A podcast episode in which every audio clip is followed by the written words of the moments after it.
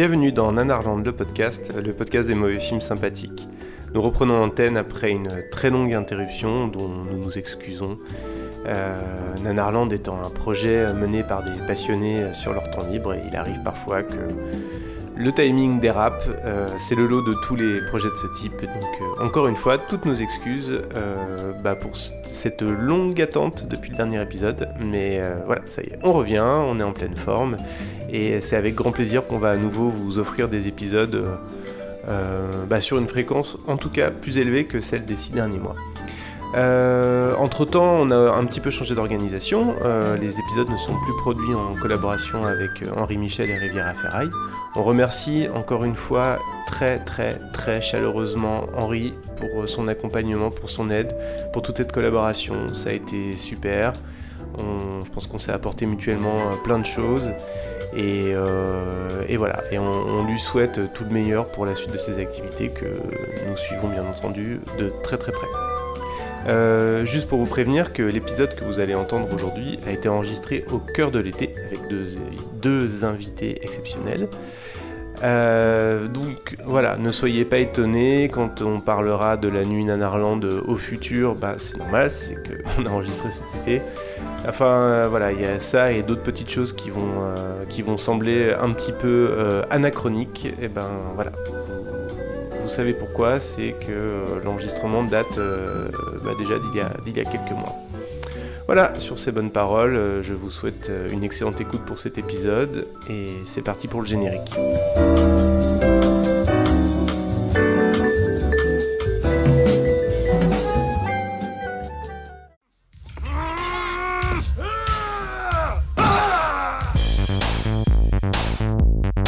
Messieurs, dames, je vous demande de baisser les yeux et de fermer vos gueules. J'ai de gros problèmes relationnels et un flingue, alors. Si vous avez envie de vivre, ne nous regardez pas. Papa. Oui, ma chérie. Je t'emmerde. Eh bien, au moins, tu es cohérente. Seulement tu resteras une connasse. Si tu te pointes encore, tu peux être sûr que tu repars avec la bite dans un Tupperware. Chaque patate a sa dose d'héroïne. Pas de l'amidon, d'héroïne. Toi, tu commences à me baver sur les rouleaux. Bonsoir et bienvenue dans Nanarland, le podcast des mauvais films sympathiques. Un podcast où on s'amuse, on prend un malin plaisir à vous parler de films tellement ratés, navrants, qu'ils en deviennent hilarants et passionnants. Ce soir, nous sommes très nombreux autour de la table et autour des micros. Et on a deux invités très spéciaux qui vont nous parler de deux magnifiques films de propagande. Et nos invités, vous les connaissez sûrement si vous aimez le cinéma, si vous aimez les podcasts. Ils sont des habitués de la gravure dans le marbre. Ils font ça tous les 15 jours. Ils classent du pire au meilleur ou du meilleur au pire tout type de cinéma. Donc ces deux invités, vous les avez sûrement reconnus, c'est Stéphane Boulet et Daniel Andrieu. Salut les gars, comment ça va ? Salut. Salut, moi ça va bien. Ça va super bien et surtout, on est ravis d'être là. Ça s'entend. Je suis ravi d'être là en plus. Parce que... Non mais le problème c'est que moi j'avais compris qu'on avait passé une soirée sympa, puis d'un seul coup je me rends compte que Daniel était invité aussi, donc voilà. On a évité. Je m'y habituerai. On a déjà évité d'inviter Benjamin François, donc on fait déjà des efforts. C'est vrai. Alors, et vu que le thème c'est la propagande, je suis très content d'être avec papa parce que quand même c'est le résultat quand même de 20 ans, 30 ans de propagande, j'ai envie de dire. Il le porte sur son visage. C'est ça, exactement. Mon camarade est poursuit dans son trajet de propagande du cinéma chaque jour, un peu plus. Donc je suis ravi de parler de ça avec vous. Merci d'avoir répondu présent à notre invitation, ça nous fait super plaisir. Vous parlez régulièrement de nous dans le podcast en plus, qui est quand même ce qui nous fait très très plaisir. Vous êtes nos bros. Ouais, on est carrément tous des bros du cinéma. On attend le chèque d'ailleurs à ce sujet-là. Nous avons réuni une équipe de Nanarland aussi autour de la table, pardon. On a décidé de vous accueillir en nombre. On a pratiquement tout le crew là qui est là. Ils sont venus, ils sont tous là, tous au cheveux. Non, le papa. Ouais, ça marche le papa. Il va mourir le papa. Pardon. Alors, désolé. À côté de moi, j'ai Mathilde. Salut Mathilde, hello. Comment ça va? Ça va très très bien. Face à moi, Julien. Salut Martin, ça va? Salut tout le monde. Bah écoute, ça va. De l'autre côté de la chaîne des Pyrénées, enfermé dans les toilettes de son mobil-home de vacances, en train de se cacher de l'invasion d'un requin qui pourrait sortir des toilettes à tout instant. Rico, comment ça va? Hola los nanardores, oui ben ça va très bien d'Espagne. Ça aurait pu décrire n'importe qui quand même. Hein. Ah oui. Et l'Espagne est bien. Il parlait parfaitement espagnol. Et au sommet de sa montagne, il a bravé les ennuis techniques pour nous rejoindre. Ça a été un combat, ça a été épique. François, oui, comment ça va? Ça va. Je suis rentré en stop en fait parce que il y a je suis allé à l'Alpe d'Huez donc chez moi et je suis en plein milieu de l'enfer cycliste. Ça, il y a le Tour de France qui passe dans quelques jours et du coup bah on peut plus accéder nulle part. C'est super, il y a des vélos partout, des gens bourrés en caravane. Alors je t'échange avec la ligne 8 du métro où tout est fermé, hein, parce que en ce moment ils ont décidé de faire la fête et ensuite de refaire la fête par-dessus. Donc je t'échange ta montagne contre le métro Anyday. D'accord. C'est le podcast de la râle là, t'es sûr de ce que tu dis en fait? C'est tut-tut le podcast. Le podcast de toutes les mobilités, donc de Paris à l'Espagne en passant par l'Alpe d'Huez. Ils sont futés voie rouge aujourd'hui sur le sens du départ. Non, donc du coup je suis rentré en stop. Ce que tu peux faire quand tu es un homme blanc de 100 kilos. C'est assez sécure comme moyen de transport. Est-ce que dans la voiture, t'as parlé de ce que t'allais faire après ou pas? Non, il m'aurait pas pris sinon. Dommage. Mathilde, tu voulais dire quelque chose? Ouais, je voulais juste te dire pour les newbies et ceux qui sont pas au top de leur podcast game, peut-être citer simplement, nommément le podcast de nos amis, parce qu'on en parle un peu, genre c'est tout vrai. Le monde connaît, mais... Bah oui, tout le monde connaît, mais bon, bref. Puis, voilà, c'est arrêté, quoi. T'as raison. Bah écoutez, on va vous laisser présenter vous-même, hein, après tout... pouvez-vous nous parler rapidement de ce qu'est Super Ciné Battle et en quoi ça consiste? Vous faites 2 heures de perdu du coup. Bah oui, Super Ciné Battle c'est le podcast du classement ultime du cinéma. Ça force au bout de on a quoi 63 épisodes là, je finis par retenir la ritournelle de Daniel Parker. L'idée est simple, hein, c'est des gens qui nous envoient des listes et on des listes de 3 films et puis on les classe voilà du meilleur au pire. Et c'est d'ailleurs un peu comme ça qu'on a repris contact, enfin qu'on a pris contact finalement puisque un jour on a reçu une liste Nanarland dans la boîte mail et forcément on a sauté sur l'occasion. Même s'il y avait un film qui n'était pas dans la bonne décennie, alors voilà, hein, c'était, je vois que d'un point de vue factuel, c'est pas toujours extrêmement précis hein, dans cette maisonnée. Citizen Kane n'est pas un film des années 90. Ça balance. Mais voilà, du coup, voilà, on discute cinéma et puis globalement, le principe, c'est je parle de film et Daniel déteste les films. Voilà. Pas toi, tu détestes non plus Contre-Attaque, donc. C'est vrai que on a des détestations. Il y a des films qu'on aime. Il y a des films qu'on aide plus profond de nos cœurs. Et du coup, ça, parfois, les gens nous disent « Ah, mais putain, vous avez bien fait de le saquer !» Souvent, ils nous disent « Mais qu'est-ce qui vous a appris de saquer ?» Parce que, bon, par exemple, papa n'a pas d'affinité avec Jurassic Park, ce qui est très compliqué. Ce qui est honteux. Ah bah, c'est honteux et c'est compliqué, c'est le doute transitionnel de toute une génération. Mais papa n'hésite pas à mettre les pieds là où il pense. Et... Comme tu viens de citer Cadmera dans Loose Day. Et c'est souvent dans la gueule, exactement. Tu viens de citer Cadmera dans Loose Day et quelque part je te respecte pour ça, Daniel. Toi-même tu sais. Ouais. Moi-même je saigne. Et, ouais. Et parallèlement, dans mes activités, je suis aussi spécialiste en comédie française. Ouais. Puisque je les vois toutes et j'ai poussé un peu le vice à aller jusqu'au complétisme ultime puisque je vois vraiment toutes les comédies qui sortent en France chaque année. Je fais ça depuis 8 ans maintenant. Je pense que ça explique une grande partie de ma fragilité de niveau santé. Je reviens d'une très longue maladie et elle revient à chaque fois et donc je me demande si c'est pas lié aux comédies, aux mauvaises comédies que je vois. C'est possible. Et à la fin, je les chronique dans un article qui est publié chez Slate. Et finalement, c'est devenu un podcast qui s'appelait MDR, où on chronique toutes les comédies, qu'elles soient mauvaises ou bonnes. Évidemment, les gens, ils aiment bien quand c'est mauvais parce qu'on bâche, quoi. Mais parfois, ça mérite, quoi. Et je peux vous dire qu'il y en a une que j'ai vue cette année qui est un authentique nanar. Et je serais ravi d'en reparler avec vous quand il sortira. Ah oui.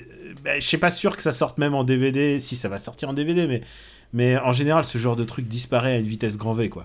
Non, mais tu sais, aller voir un film au Publicis pendant sa seule semaine d'exploitation en étant 4 dans la salle, on l'a déjà fait. C'est une expérience à Nanarland qu'on connaît. C'était Benoît Brister. Mais on est sur la même longueur d'onde, on est sur des planètes parallèles. Ça, je conviens totalement. On est sur la même longueur d'onde sur la qualité du cinéma et nos exigences cinéphiles. En parlant de qualité de cinéma, vous avez aussi une autre activité qui est un long cri d'amour au dernier mogul du cinéma français. Vous pourriez peut-être nous parler aussi un petit peu. Bah, papa. Bah oui, bah en fait Voilà, bah on s'était dit que finalement, quel challenge restait à l'homme moderne, finalement, celui qui a tout conquis, la Lune, faire des enfants, Charlotte de Mézières, voilà. Et bah du coup, on s'attaque à Luc Besson, enfin pas lui directement, enfin pas complètement. Bref, on s'attaque à la filmographie de Luc Besson avec un podcast qui s'appelle Parle à mon Luc, et l'idée, c'est une forme de cellule psychologique de soutien où nous regardons tous ensemble, moi, Daniel et notre comparse Benjamin François, dont nous disons à chaque fois le plus grand bien. Nous regardons tous les trois en même temps un film de Luc Besson et on essaye de commenter ce qui se passe. Et je dois dire qu'être à trois pour faire ça, c'est très bien parce que il y en a toujours au moins un qui essaye de tenir les autres à bout de bras pour aller jusqu'au bout du film. Et c'est une belle leçon d'amitié. J'ai pleuré. C'est comme un film de guerre. J'ai pleuré en vous écoutant sur Jeanne d'Arc, quoi. Ça avait l'air d'être tellement la... Jeanne d'Arc, c'était la guerre de 14, quoi. On a 4 épisodes en boîte et honnêtement, Jeanne d'Arc, c'était vraiment le plus difficile pour moi physiquement et moralement parce que vraiment, c'était... j'étais au bout de ma vie. 2h40, ouais, c'est ça. C'était une cordée sur le K2 en pleine tempête, là. C'était magnifique. C'est ça, ouais. Si je peux vous dire un truc, je pense que je préférais regarder Bad Buzz, quoi. Oui, non, mais attends. Non, mais le truc, c'est que Bad Buzz, ça dure 2 fois moins longtemps. C'est ça aussi. Pour vraiment comparer, il faudrait pouvoir dire regarder Bad Buzz et après à bras ouverts, quoi. Ou alors la version Director's Cut. Mylène Farmer. Là, on est sur c'est vrai. Giorgino, je vous le conseille. Ouais, 3 heures. Mais dans Bad Buzz, tu n'as pas Dustin Hoffman qui fait de la planche à roulettes. C'est vrai. Ça manque cruellement d'ailleurs. Donc voilà. Bon, en tout cas, et oui, on est d'accord. Faudra vraiment que vous reveniez effectivement pour parler comédie. L'autre, comment dire, effectivement, violon dingue. Une des spécialités de Daniel, il y aurait de quoi rigoler. Et vous avez vu au dernier podcast, on a parlé d'un grand de la comédie nanarde avec Le Fureur en folie. Je pense que très bon.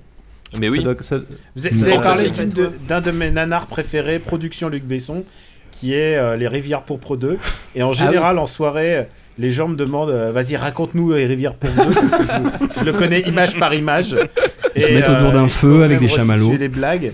Faut que t'en fasses un stand-up. Je pense que, honnêtement, c'est une des raisons pour laquelle qui fait que je suis l'homme que je suis aujourd'hui. C'est à cause des Rivières Pourpres 2. Parce qu'il y a tout, il y a les Yamakasi Ninja, il y a Christopher Lee, Benoît Magimel qui se téléporte. Il y a exactement le scénario de Indiana Jones 4. Vous savez, c'est un script qui a jamais été filmé. Mais il y a le scénario d'Indiana Jones 4, mais adapté dans la ligne Megino. C'est tout ce que j'aime dans le cinéma. Ouais. Mais tu sais que Luc Besson sera toujours là pour toi. Bah, il est toujours là, et surtout là, il sort un nouveau film qui s'appelle Anna. Il sort en janvier. Je crois, ça s'appelle Anna et c'est la suite psychologique de Lucie. J'ai du mal à croire ce que je dis. Oh putain. Putain. Genre Lucie, c'est déjà super nanardeux dès sa sortie. Ah, putain, tu vois, genre, c'est le film pour lequel t'as aucun respect, même en le voyant la première fois. T'imagines, tu te dis, putain, Lucie, on a cartonné. Faut qu'on fasse la même chose, mais faut pousser le curseur plus loin. On va faire Anna. Et je suis en train de me dire, est-ce qu'il y a un Luc Besson qui peut finir sur le site, mais Lucie y est déjà, non? Non, Lucie n'est pas sur le site. Moi, il y en a un. Je pense aurait presque sa place. Je voulais le faire, je crois. Nous n'en avons pas, je suis à peu près sûr. Non, il n'y a pas de. Alors, pour moi, le plus nanardeux de toute la production de Luc Besson, c'est quand même Angela. Angela, parce qu'en plus, Angela, c'est le thème de Patrick Sébastien, mais version Luc Besson. C'est vraiment, on retrouve vraiment, si tu traces les lignes entre thèmes de Patrick Sébastien et Angela, tu vois vraiment, il y a beaucoup de similarités. Il y a l'angélisme, il y a l'imbécilité heureuse, il y a le petit qui essaie de... La passion du viol. Il y a plein de trucs. Là aussi, mais oui, aussi. Il y a aussi cette fascination pour les belles personnes venues de Suède et de Norvège qui ne parlent pas français mais qui ont appris leur dialogue façon dictée magique. Et tu vois, Jamel, du coup le texte de Luc Besson, il s'élève à chaque fois, à chaque phrase. Non, je pense qu'Angela est vraiment le plus grand nanar qu'il ait jamais fait. Bah en fait, le truc, c'est qu'il y a 12 personnes qui l'ont vu, et c'est vrai qu'à Nanarland, je crois que personne l'a vu. Donc c'est du coup, ça va... Maintenant, ça fait envie. Et je pense que ça va être l'objet d'un futur épisode de Parle à mon Luc. Enfin, inévitablement. Forcément. Et inévitablement, et oui. Ce qui est génial, c'est que moi, je l'ai vu. Je crois que papa l'a vu, mais Benjamin François, il l'a Je l'ai vu aussi, ouais. Il l'a pas vu. Donc il va le découvrir en direct. Il sait pas. Voilà. Ah, putain, oui, c'est ça. Il va découvrir en direct. Il va souffrir. C'est un peu... C'est un peu l'expérience de 1000 grammes, mais refaite avec un gars qui sait pas. Mais y a où le mec demande à être électrocuté en permanence. En fait. Ouais. Vous savez que le mec qui a fait la photo d'Angela, c'est aussi le mec qui a fait Catwoman juste en même temps, quoi. Ouais, ouais. Le mec, il s'est dit, putain, je quitte un chef-d'œuvre, je vais sur un autre chef-d'œuvre. Mais ce qu'on disait tout à l'heure, c'est que au top de son match, tu prends le générique et tu comptes les gens dont le film a terminé la carrière, en fait. C'est vrai. À commencer par Pitof et Alibéry. Vous vous souvenez d'Alibéry ? Non, moi non plus. Ah, Pitof a fait un truc avec les dragons qui ressemblent à des Raymanta, là. Ouais, Fire and Ice, ça s'appelle. Ah, c'est l'espèce de Game of Thrones, c'est Lidl. On a tourné en Roumanie ou en Bulgarie. Alors, c'est le cas de Game of Thrones, sauf que Game of Thrones, ils tournent dans des pays de l'Est, mais par contre, ils mettent beaucoup d'argent. Oui. Ouais, par contre, j'avoue une vraie fascination pour Vidocq. Hein. Vidocq est un film expérimental qui me fascine toujours autant.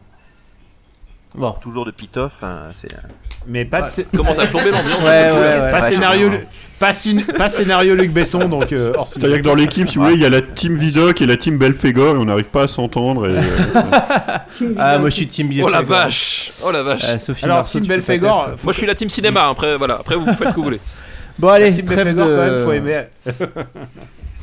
Non mais là on teste les futures listes qu'on va vous envoyer à Super Ciné Battle. J'en ai envoyé une de tous les dangers, là, il y a pas longtemps.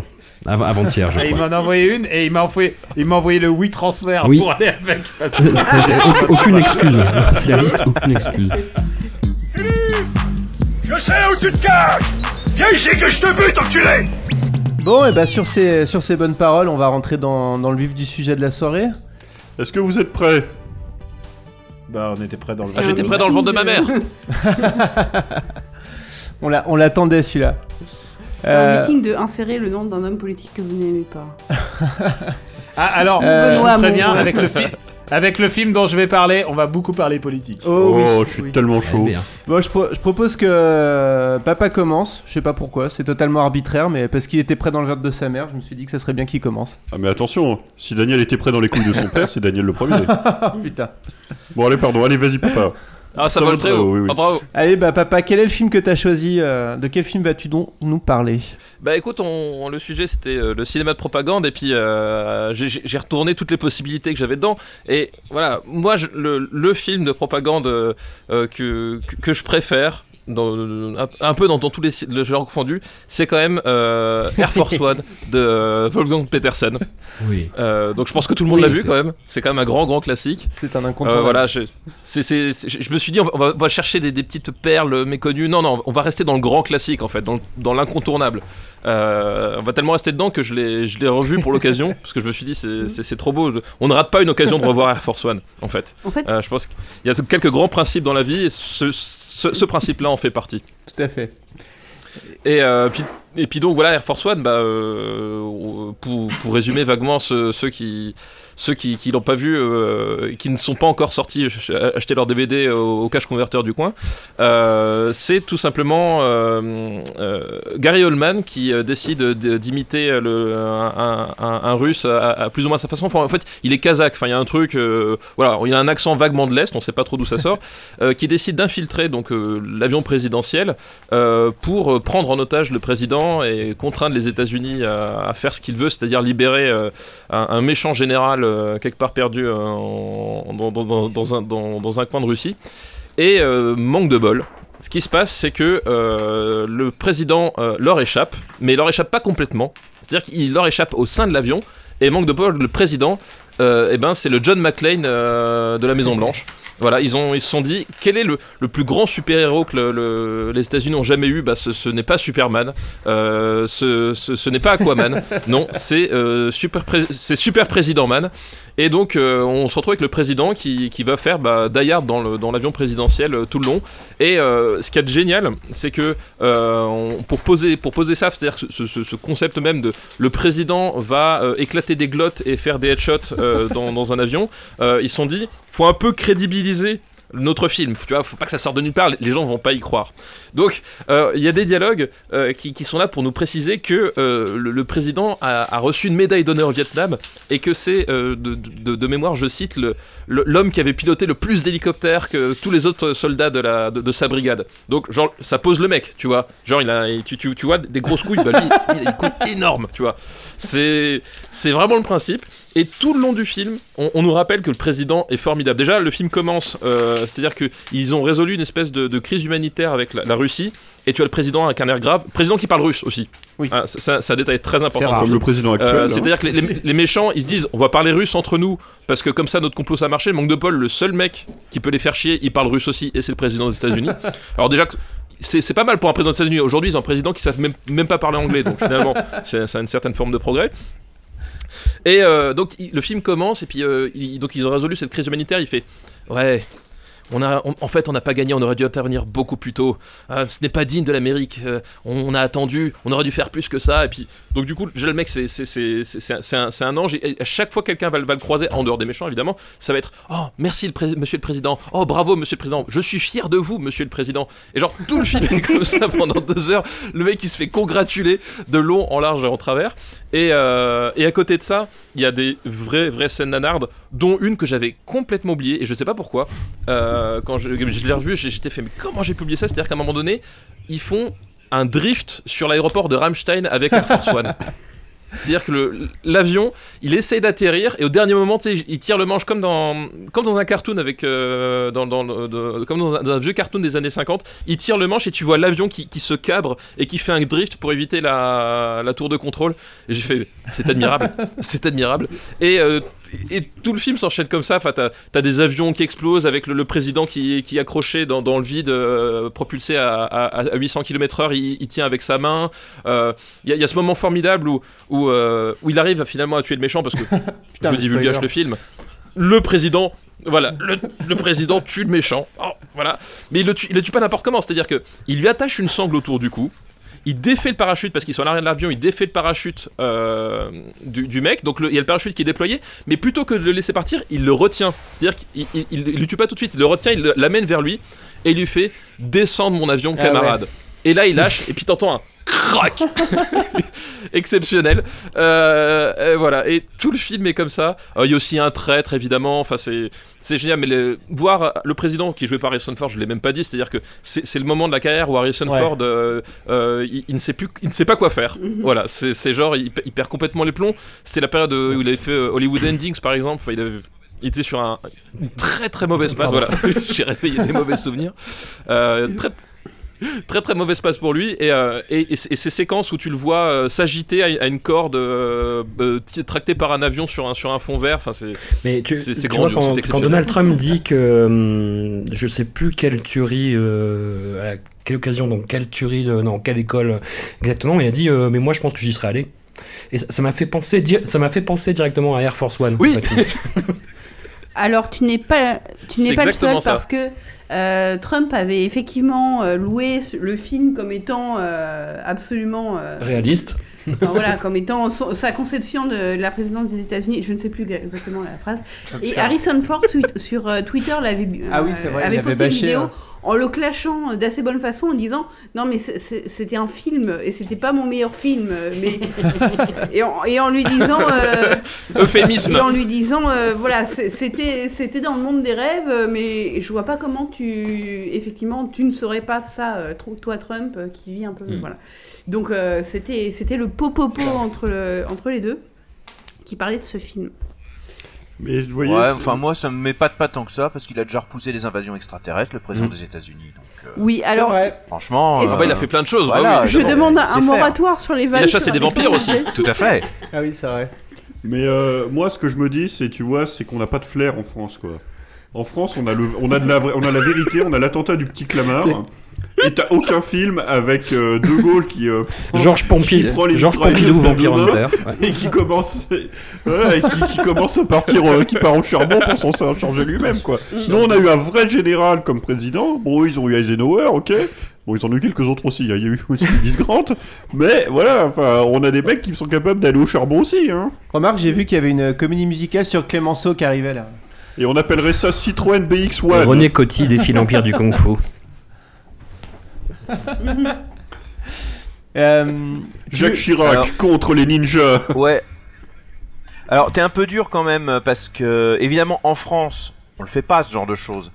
Mais il faut bien savoir qu'au Japon, par exemple, il existe un film qui s'appelle Gilala's Counter Attack, où c'était Nicolas Sarkozy qui sauvait le monde en se foutant à poil dans une réunion internationale pour distraire des extraterrestres, pour lancer la contre-attaque contre des monstres géants. Ouais, et au moins les Japonais reconnaissent que nos présidents ne peuvent pas faire ça. Alors je connais le film, l'autre titre c'est un peu la France qui sauve, qui sauve Tokyo, qui sauve le monde en montrant ses burnes. Et effectivement, l'autre titre du film, c'est Le Monstre X attaque le sommet du G8, et où de fait il y a le président, t'as aussi deux premiers ministres japonais et Kim Jong-il qui sont dedans, et Nicolas Sarkozy qui sauve tout en montrant son sexe à la planète entière. Ce qui aurait pu arriver quelque part. Enfin, on n'a pas passé loin à plusieurs reprises. Tu veux qu'on s'écoute des extraits, Stéphane ? Ah bah oui, je vous ai préparé quelques petits extraits qui sont... Voilà, qui... On m'a dit, fais-moi un best-of, alors j'ai fait le best-of, quoi. Putain, t'as bossé pour une fois, je suis content. Ouais, c'est le premier podcast où je bosse, c'est fou, ça. C'est-à-dire que ça fait 2 ans et demi que je fais des podcasts, et c'est la première fois que j'ai préparé un truc. T'avais travaillé aussi quand on avait fait Sardou au cinéma. Ah oui, c'est vrai que Sardou, c'est vrai dans Stockholm Sardou, j'avais préparé un peu. Finalement, chaque fois que je suis là, tu bosses. Non, mais en fait, c'est voilà, c'est moi. Exactement, c'est mais moi, il suffit de bosser avec des professionnels, j'ai envie de dire, Martin. Tu vois, c'est ça la différence. Non, mais un peu, voilà. C'est comme tout, quand il est chez les autres, il arrive avec un paquet de chocolat, avec un bouquet et tout. Quand il vient chez toi, crois-moi qu'à chaque fois que je suis chez papa, je fais la vaisselle. Revenons à notre sujet. Écoutons, on s'écoute quelques répliques de Air Force One. Peut-être. Je vais essayer de commencer par celle, si je me trompe pas, je pense que j'ai identifié celle dont tu parlais, où on parlait du fait qu'il avait fait le Vietnam. Oui, il n'est pas encore mort. Si ça se trouve, il est même resté à bord. N'oubliez pas que le président a remporté une médaille d'honneur. Au Vietnam, il a piloté plus d'hélicoptères que n'importe quel soldat sous mon commandement. Il est de taille à se battre. Il sait aussi qu'en restant à bord, il risque sa vie. Mais l'élément de surprise est un avantage exceptionnel au combat. S'il est resté à bord, il est notre principal atout. C'était vraiment... Enfin, c'était l'erreur de casting, fallait...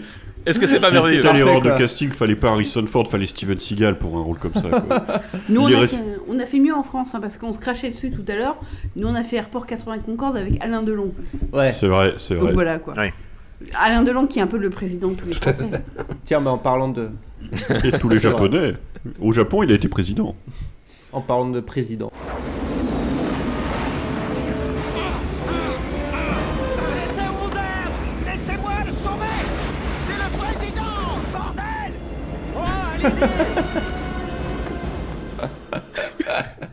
Putain, la VF est quand même vraiment parfaite, quoi. La VF est parfaite, et ce qui est génial, c'est que ce moment-là, en fait, la personne qui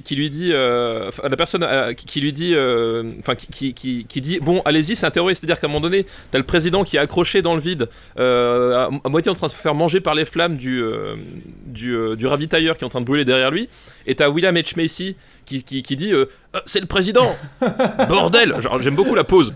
C'est la VF est exceptionnelle.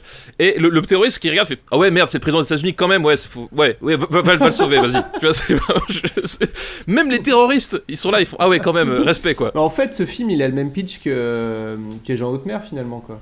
Bah, c'est d'ailleurs dans un avion, c'est comme Piège à haute mer, c'est d'ailleurs sur un bateau. Ouais, bah oui. Dans le côté genre, vous savez pas qui vous avez à bord, quoi. Oui, ça par contre, oui.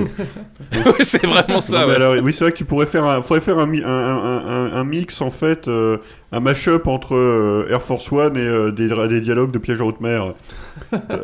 Ce mec-là, c'est le genre de type, il boira un bidon d'essence pour pouvoir pisser sur ton feu de camp. Bon, on va s'écouter le descend de mon avion camarade.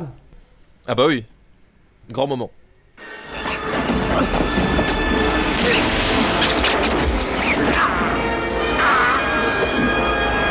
Descends de mon avion camarade.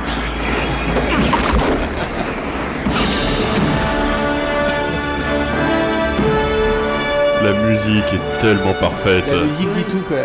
La musique c'est de l'audio description à ce stade-là quoi. Et en plus, il vient de tuer un homme à main nue et la musique c'est... Ça, c'est... Enfin, c'est les anges qui descendent. C'est pour ça que dans l'extrait j'ai laissé la musique parce que je me suis dit en fait le seul qui était conscient de ce qui se passait c'était Jerry Goldsmith en fait dans ce film là. Parce que t'écoutes la musique d'Air Force One et notamment ce passage là, c'est Jerry il était là, je l'imagine dans son studio genre c'est en train de bouffer, en train de balancer ses cuivres et tout. Parce que ce stade là c'est pas possible, c'est tellement parfait quoi. C'était quand même la période difficile pour Gary Oldman là non ? C'était la période où il faisait vraiment le méchant très méchant tout le temps quoi. À cause de... c'était à cause de Luc Besson, il faisait que des méchants, ouais. On n'est pas loin de... Oui, ce que j'allais dire. Voilà, on n'est pas loin de Léon et de... Mais il a fait les gentils depuis, ou... Bah, il a fait le commissaire Gordon. Il a fait Churchill. Voilà, ouais, c'est... Ah oui, c'est vrai, il a fait Churchill. Est-ce que Churchill est un gentil ? Non, arrêtez, là, on dérape, C'est un beau film de propagande, là. Bref, pardon. Allez, on a encore deux petits extraits dont rien que les noms de fichiers m'inspirent. Allez, merde. On s'attaque pas aux États-Unis d'Amérique. Quand on aura son gant de baseball, le président jouera avec les couilles de ce pourri. Je crois que c'est mon préféré celui-là. Et n'empêche, écrire des lignes de dialogue comme ça sur un film qui a coûté, je sais pas combien de patates, mais c'est un... Je veux dire, c'est exceptionnel. C'est un art perdu en fait. C'est un art complètement perdu. Un art perdu de la VF aussi du coup. Ah bah ouais, mais c'est... Mais tu peux pas le regarder autrement qu'en VF. Les VF de cette époque-là. J'ai eu le malheur de voir Ocean's 8 en VF. Alors déjà, le film est pas très drôle, mais les doubleuses, en l'occurrence, c'est d'une platitude. C'est horrible. Tous les blockbusters comme ça, c'est pareil. La VF de Rampage, ça enlève du charme, oui. Je pense, à ce film qui est assez musqué, par ailleurs. Mais ouais, et on aurait tourné des Rampage dans les années 80 ou 90, le doublage aurait été dément, aurait été super drôle. Mais... Ouais, je suis d'accord, c'est vrai que... Comme avec les enfants, je vois beaucoup de films en VF, et c'est vrai que il y a de moins en moins de VF. C'est même plus drôle, c'est juste très plat en fait. On a perdu justement ce sens de faire de la VF. Il y avait quand même des trucs un peu tendax en termes de VF. J'ai revu la VF du Dernier Samaritain et le doubleur du frère Wayans. Il est en roue arrière sur l'autoroute du Eddie Murphy typé, tu vois quoi. Et d'un autre côté, tu doubles Marlon Wayans. Et je regardais ça avec un camarade qui est plus jeune, qui a 23 ans, et qui me regardait en me disant mais qu'est-ce que vous avez foutu quoi ? Qu'est-ce que c'est que ce truc quoi ? Non, mais à l'époque, on se permettait en plus de changer les dialogues. Ouais. C'est ça aussi qu'il y avait. Là, on peut plus se permettre à l'heure actuelle, et puis surtout. Les temps qu'ils ont pour pouvoir préparer les films, c'est super court. Avant, ils avaient presque un an pour pouvoir préparer un film entre sa sortie américaine et sa sortie française. Maintenant, il faut que ça sorte quasiment en même temps, donc ils sont en flux tendu permanent, ils peuvent plus se permettre. Ouais. Même parfois avant d'ailleurs on a, à cause du calendrier des sorties comme chez nous c'est le mercredi et que en fait c'est le jour One Again, c'est pas rare qu'on ait les films quelques jours avant. Il faut être Wes Anderson pour vraiment s'intéresser à ce processus là et choisir les comédiens qui vont doubler c'est lui qui a choisi les comédiens qui allaient doubler L'île aux chiens en français Kubrick faisait ça aussi. Il choisissait, mais lui, carrément, il était tellement fucked up qu'il choisissait pour toutes les langues, en fait. Bon, on arrête de parler de bons films, s'il vous plaît. on n'est pas là pour ça. Allez, il nous reste une dernière réplique. Je suis vraiment très fière, Monsieur le Président, que vous soyez resté à bord.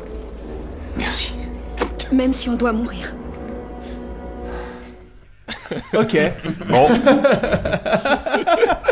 Putain, c'est pas beau. Un super programme. Maintenant, les enfants, parce que la fin de chaque... vous imaginez la même chose. Tu meurs à côté du président de Russie après la Coupe du Monde de football.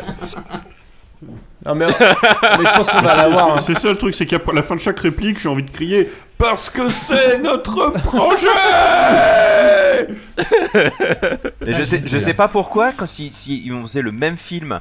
Avec Macron effectivement dans l'avion, j'ai plutôt l'impression, si c'est un Die Hard like, de voir Macron dans le personnage d'Hélice en fait, qui essaierait de négocier avec les terroristes plutôt.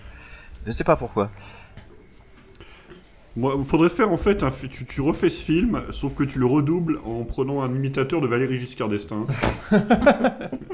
202 de mon avion, camarade.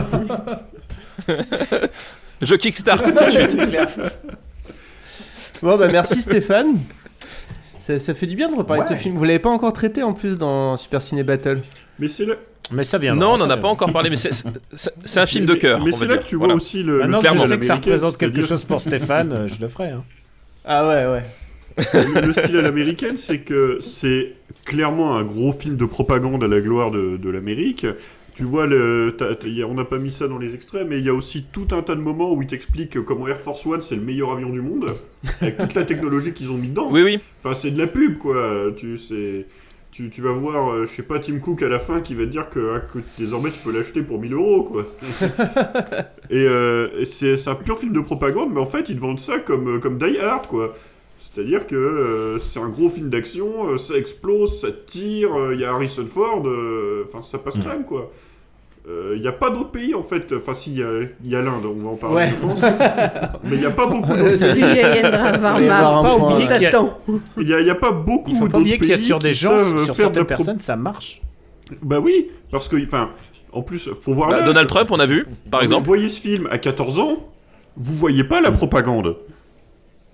Et pourtant, elle est là et elle va. Enfin, vous allez l'intégrer, vous allez l'intérioriser, mais vous n'allez pas la voir. Je tiens à dire qu'à 14 ans, j'aimais Jeanne d'Arc de Luc Besson au premier degré, donc voilà quoi. On a dit propagande, désolé, mal alimentaire. Mais la thérapie. La thérapie avance bien. Le docteur dit qu'on fait des progrès, donc. Non mais il y avait John Malkovich et tout quoi. Voilà. Et Pascal Grégory. Ouais. John Malkovich qui fait Simple Jack. Oui, un peu. Quand même, c'est le principe du film. Et Pascal Grégory qui... voilà, quoi. Ah, Pascal Grégory.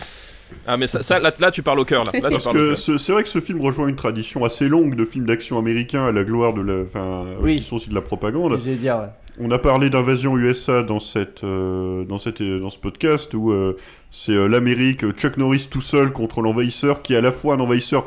communiste, latino, un peu crasseux, tous les pays du tiers-monde en même temps qui essaient de rentrer aux États-Unis. Des trucs comme Rambo 2 où on va regagner la guerre du Vietnam à nous tout seuls parce qu'on n'avait pas vraiment perdu la première fois et qu'on veut notre revanche. Et jusqu'à des trucs à la con comme effectivement la chute de la Maison Blanche ou la chute de Londres qui sont du même tonneau, je crois qu'on peut le dire. Ouais, carrément.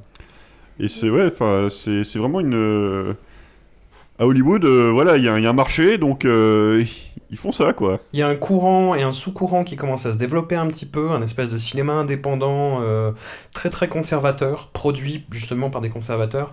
Et notamment, je pense à un film qui s'appelle Americapocalypse, qui est réalisé par Mike Norris, le fils de Chuck, avec une... en apparition, le journaliste d'Infowars, là, comment il s'appelle, Alex Jones. Et là, la figure du président, ils la respectent plus du tout, en fait. C'est un film où ils imaginent une seconde guerre civile parce que les démocrates viennent leur prendre leurs armes. Également... c'est à l'époque où le président était un noir. Enfin, faut être clair, c'est ça qui fait la différence dans Amérigaidon, Americapocalypse. Oui, Amérigaidon, voilà, ouais. C'est que soudain, c'est plus notre président parce que c'est un noir qui est à la Maison-Blanche. Le coup de Philippe, pourquoi m'en vouloir ? Pourquoi es-tu après moi? Tu es un traître! Tu as vendu des informations aux Japonais! Des innocents sont morts, espèce de faux! Fais pas le con, Philippe! Écoute-moi, les deux on peut se faire du fric. Roger, c'est pas la peine. Mon pays, jamais je le trahirai. Bon, je pense que Daniel, tu vas pouvoir enchaîner avec ton film. Là, on est chaud là. Très bien, là, très bien. Sujet. Attention les gars, là, je vous ai laissé parler de vos petits trucs là, vos petits présidents. Là, je claque mes doigts. Bon, alors, gars, vas-y, c'est bon.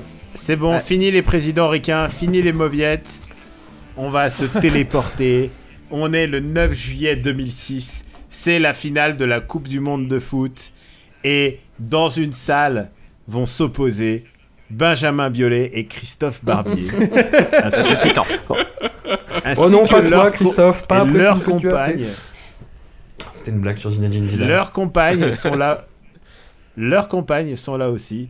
Je parle d'un film qui s'appelle Doute de Yamini Lila Kumar, qui est petite interlude rose, qui est la compagne à la ville de Christophe Barbier, qui joue donc dans ce film un grand classique. Alors c'est un grand classique qu'on croyait perdu parce que comme tous les grands classiques modernes, il n'est même pas passé par la case DVD, il n'a même pas eu droit au streaming qui aurait permis quelconque piratage, mais des petits malins l'ont retrouvé sur les plateformes de téléchargement à l'étranger, puisque effectivement, quand ça devient vraiment trop bien, quand ça devient trop gênant, trop politique, en général, on évite la case France, on va direct en Allemagne. C'est un peu le général de Gaulle qui s'expatrie, il faut bien le dire. Et donc, doute, 2 points, chronique du sentiment politique.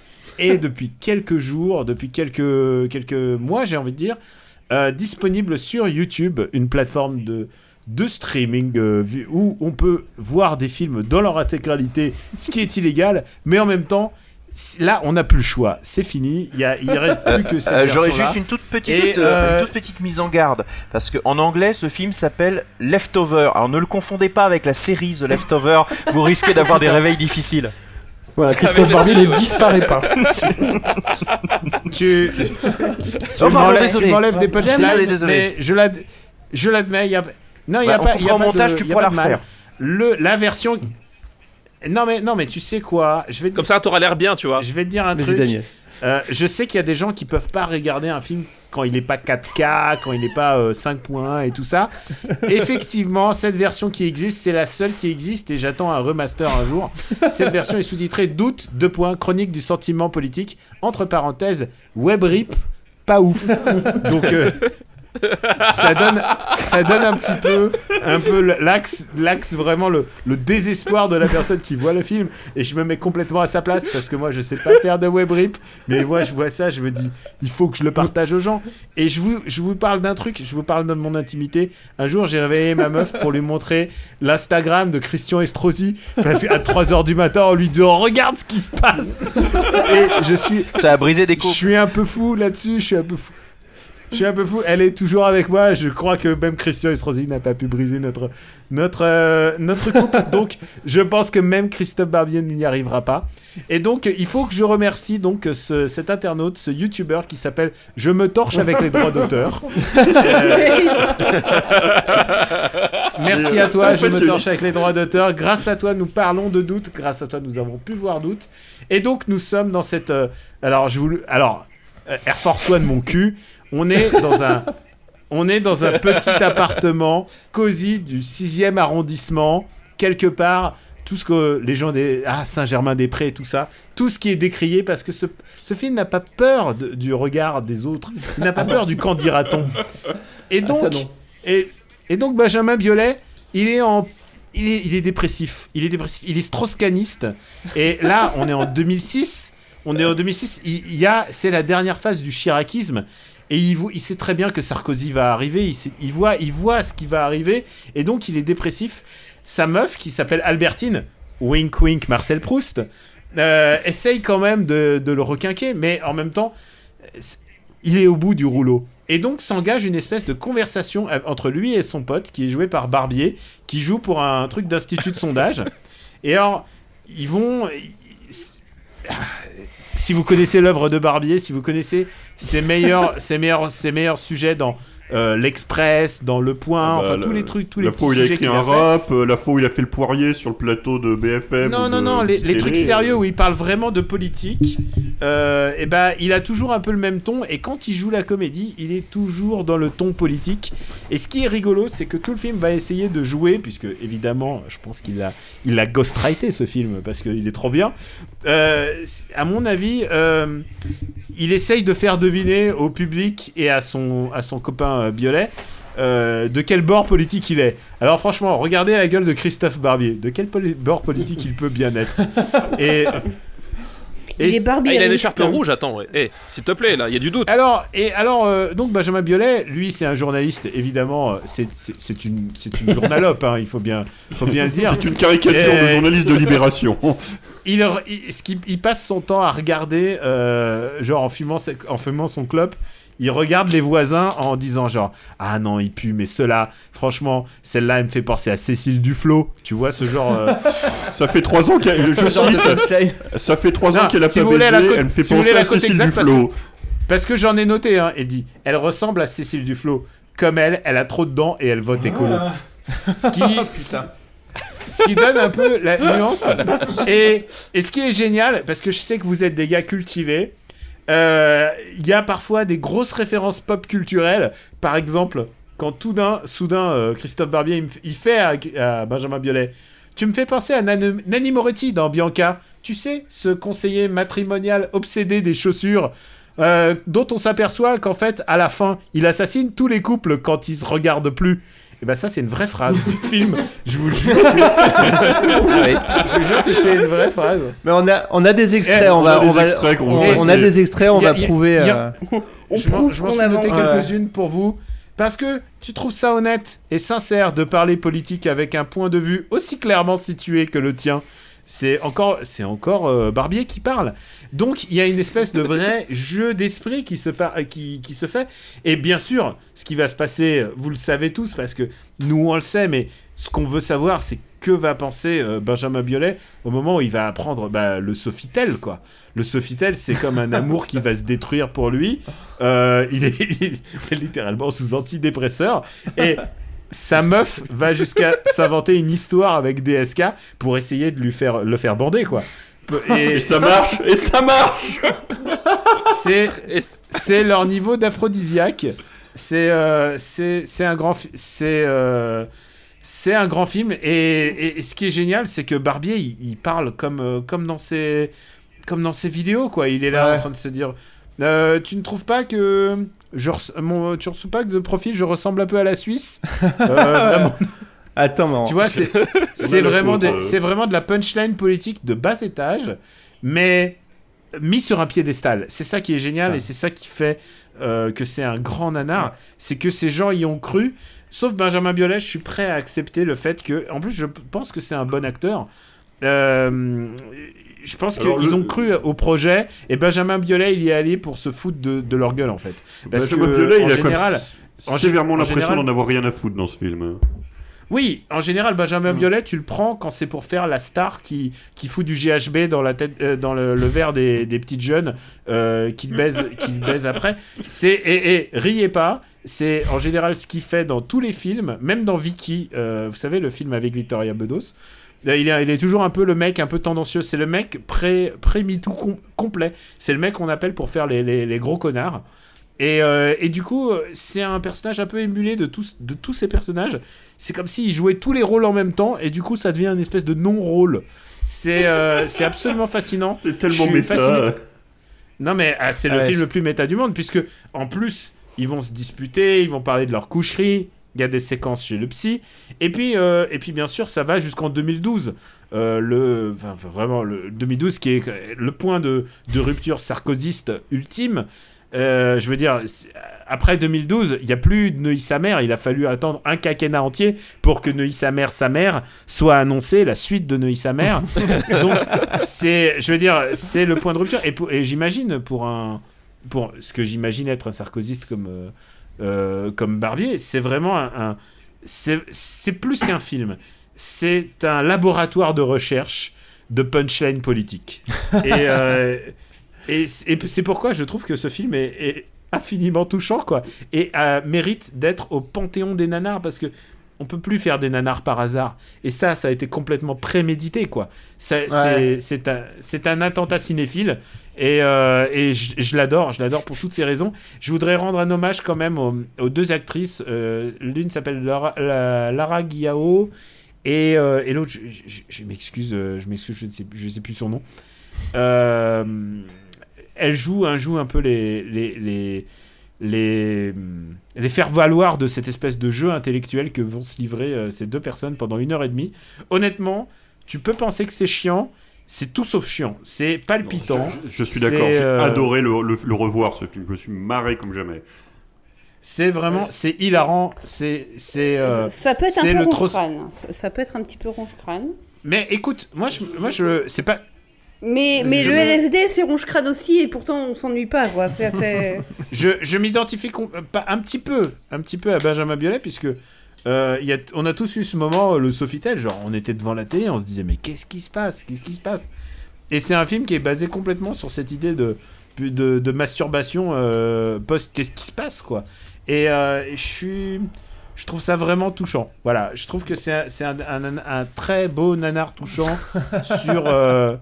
sur il y a une nostalgie du passé, il y a une nostalgie du mitterrandisme, et quels sont les films aujourd'hui qui sont nostalgiques du mitterrandisme? Je vous demande. Les films de Michel Leclerc, le nom des gens, de ça. Si, tous les films nostalgiques des années 80, Ready Player One est techniquement nostalgique du mitterrandisme. Stranger Things, c'est nostalgique du mitterrandisme. Je m'inscris en faux. Michel Leclerc, c'est Saint-Étienne. Michel Leclerc, c'est plus rocardien, en fait, ouais. Michel Leclerc, c'est le goût de la défaite, c'est à la rigueur rocardien, c'est beaucoup plus jospiniste. Mais évidemment, parce que le mec, c'est un mec qui pense que Jospin, c'était les meilleures années de sa vie, et je le respecte, parce que sous Jospin, il y a une Coupe du Monde qui est gagnée. Sous Jospin, il devait ken à fond. Sous Jospin, c'était les plus belles années de sa vie. Donc, je comprends qu'on soit... sous Jospin, Benjamin Biolay souriait. Mais qui est nostalgique des années Sarkozy? Oula, t'es sûr de ça? Donc voilà, ouais, j'adore ce film. Regardez-le, et en plus, c'est à l'œil. Bon, le rythme n'est pas ouf. Mais bientôt la version 4DX. Non mais attends, on va s'écouter un petit extrait ou deux, et puis après j'aurai une ou deux questions pour toi. Ouais, le rip est crado, mais c'est pas le Seigneur des Anneaux non plus, hein. Enfin, si vous voyez un peu flou, c'est peut-être la qualité du film. C'est un peu comme aussi, d'ailleurs. Ça fait penser un peu au socialiste, vous ne passerez pas. Bah, allez, je vous mets un petit extrait. Oh là. Allez, extrait. Bonsoir les amis, désolé de ce retard. Il fallait que je fasse une petite radio improvisée pour commenter le sondage express qu'on a lancé après la déclaration de candidature de Sarkozy. Ils le lâcheront jamais. Et qui veux-tu mon cœur, c'est dans ces moments-là que je suis le plus utile. Vive les années électorales. Ah, j'adore. Encore une fois, il s'est passé quelque chose d'incroyable. Bah oui, dis donc. Tout Sarko est candidat. Non mais quelle surprise. On s'attendait pas, hein. Bon, on passe à table. Le plat de Paul est quasiment prêt. Ouais. Tu sais, Chris, je crois que t'as raison. Pour moi, en tout cas, il s'est passé un truc incroyable quand Sarkozy a parlé de Blum et Jaurès. J'ai eu la chair de poule. Ah, j'avoue qu'un frisson m'a parcouru, moi aussi. Non, mais vous avez craqué, les filles. Mesdames, je crains que vous ne soyez pas les seules à avoir frémi en écoutant le discours rédigé par l'habile Henri Guénaud et surtout proclamé par un acteur de premier plan. J'ai adoré ce côté confession intime. Oui, j'ai adoré ce côté je suis un homme comme un autre. Et comme tous les hommes, j'ai mûri, j'ai changé. Ouais, je me suis bonifié comme un grand vin. Ça marche toujours, hein, le coup de la maturation. On a testé l'item dans notre quali. Gros succès. On parle bien du même type qui voulait passer les cités au Karcher. Oui, mais mon cœur, tu me disais toi-même qui t'avait fait frissonner. Ouais, et j'ai frissonné à l'évocation de Blum et de Jaurès, pas au son de sa voix. Et puis c'est sans doute parce qu'à gauche, plus personne n'ose ce genre de référence. C'est devenu pour eux totalement ringard. Ouais, c'est ça. Tiens, bois un coup. Et arrête de mentir, tu peux pas ignorer que c'est Sarko qui parlait. Je te crois pas, Judith. Bon, d'accord. Mais je n'en suis que plus furieuse. Contre Sarkozy de m'avoir berné, contre moi-même de m'être laissé duper, et contre la gauche de ne pas même essayer de me leurrer. Reste 35 minutes d'extrait. Ah putain. Non mais il y a un truc qu'il faut souligner, c'est que c'est vrai que quand on en parle comme ça, quand vous l'écoutez, vous avez l'impression que ça va être un film un peu ennuyeux, où vous avez juste des gens qui discutent, et c'est vrai que c'est un film avec des gens qui discutent, c'est une série de dialogues avec parfois même des monologues, mais c'est un gros nanar, parce que toutes les 4 secondes, vous avez une réplique génial, quoi. Génial. Ailleurs, ça n'arrête jamais. Il y a autant de rythme dans ce truc-là que dans Samurai Cop. Je suis prêt à défendre la thèse jusqu'à ma mort. Et par ailleurs, je pense. Mais qui parle comme ça en fait? Je pense que c'est un film. C'est vraiment dingue. En fait, ces gens sont piégés dans un édito. Mais en fait. En fait, non, c'est pas ça, c'est vraiment ça. Ouais. C'est pas le nouvel Obs. Là, c'est un film qui, à force de vouloir avoir du fond, finit par le toucher. C'est l'Express. Oh. Très belle formule. Depuis tout à l'heure, il y a un truc. Bravo. Il y a un truc qu'il faut voir dès le début. À un moment, ils parlent d'une poularde. C'est vrai, ils sont en train de préparer la poularde pour le soir. Et en même temps, il voit que son pote est déprimé. Donc, la discussion bascule subtilement sur la politique, puisque c'est, tu sais quoi, quand tu vois un pote qui est mal, la première chose que tu fais, c'est que tu lui parles de DSK et de... Alors, attends, non, le pire, il rigole, mais c'est vrai, moi, quand il voit que moi je suis mal, par exemple, la première chose qu'il me fait, il prend le livre de Jean-François Copé, il me dit un passage. Ça va mieux. Alors, vrai ou pas? Alors, c'est vrai que pour un podcast, on avait fait un essai, on avait pris des livres politiques et on les avait lus entre potes, et c'est vrai que ça peut être très drôle, puisque j'ai... C'était lequel? C'était pas... C'était Debré, non? C'était Jean-Louis Debré. On s'était lu Jean-Louis Debré. C'était Jean-Louis Debré et il y avait Pascal, dans mon souvenir. Et là, sur ma table, on m'a offert Michel Alliot-Marie, La République des Irresponsables. Et je peux vous dire qu'en fait, ces gens-là, c'est normal qu'ils pensent comme ça, parce qu'on leur écrit ça, parce qu'ils réfléchissent comme ça. Si je voulais le quatrième de couverture de Michel Alliot-Marie, vous allez mourir parce que en fait c'est... Ah, je le connais déjà par cœur, tu m'as déjà lu deux fois, on est chaud là. Non mais le truc c'est que ces gens-là ils sont dans une espèce de bulle politique et quand Christophe Barbier vous dit le chroniqueur politique, le chroniqueur il doit pas se mêler à la foule, il doit être au-dessus des gens, il doit pas être dans le peuple, c'est qu'il y croit en fait, c'est qu'il est comme ça et c'est que c'est un mec qui se mêle pas aux gens. C'est un mec dont la meilleure amie c'est Carla Bruni. Écharpe Origins, l'écharpe de Christophe Barbier, c'est un cadeau de Carla Bruni et il la garde comme un doudou, comme un symbole. Donc littéralement, je veux dire, il y a pas besoin d'avoir fait psy pour comprendre que c'est son maître qui lui a offert cette écharpe et c'est devant son maître qui donne le respect tel un chien. C'est, je veux dire, il n'y a pas besoin d'avoir fait beaucoup de psychanalyse pour comprendre le degré de la symbolique de l'écharpe chez ce mec-là. Ce mec-là, il y croit et c'est ça qui est fabuleux, c'est qu'il a mis toute sa croyance dans ses foutaises politiques dans un film. Ça dure 1h30, mais les gars, mais ça passe plus vite que ça passe plus vite que Mission Impossible Fallout. Je suis tellement d'accord, mon Daniel. Daniel, t'es mon frère là-dessus. C'est un des meilleurs nanars qu'on ait vu. J'ai une question pour toi. Et du coup, on n'a pas trop parlé de la jeunesse du film parce que. C'est un film qui a été fait par... c'est l'unique film de sa compagne, si je ne me trompe pas. Oui, c'est tout à fait. Et c'est un film qu'elle a fait à la gloire de son mari, quoi, enfin de son compagnon de Christophe Barbier. À la gloire de son milieu, je dirais. D'ailleurs, de pour ça... Ouais, parce que ce n'est pas tellement à la gloire de Barbier, qui n'est pas le personnage principal. Enfin, c'est un film très choral, où ils sont quatre à déblatérer des conneries, mais... c'est pas à la gloire de quelqu'un, c'est à la gloire de... Et d'ailleurs, si vous avez du temps à perdre, vous avez sur le site de BHL, La Règle du Jeu, le making-of écrit du film par la réalisatrice en 12 chapitres. C'est Bécassine qui fait du cinéma et qui découvre comment ça marche.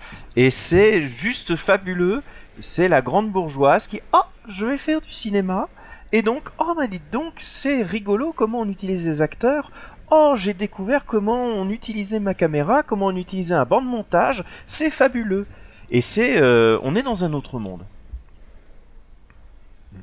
Mais c'est vrai que je tiens à dire que en fait... ce film, Mathilde... si vous me permettez, il alimente tous les choses les meilleures.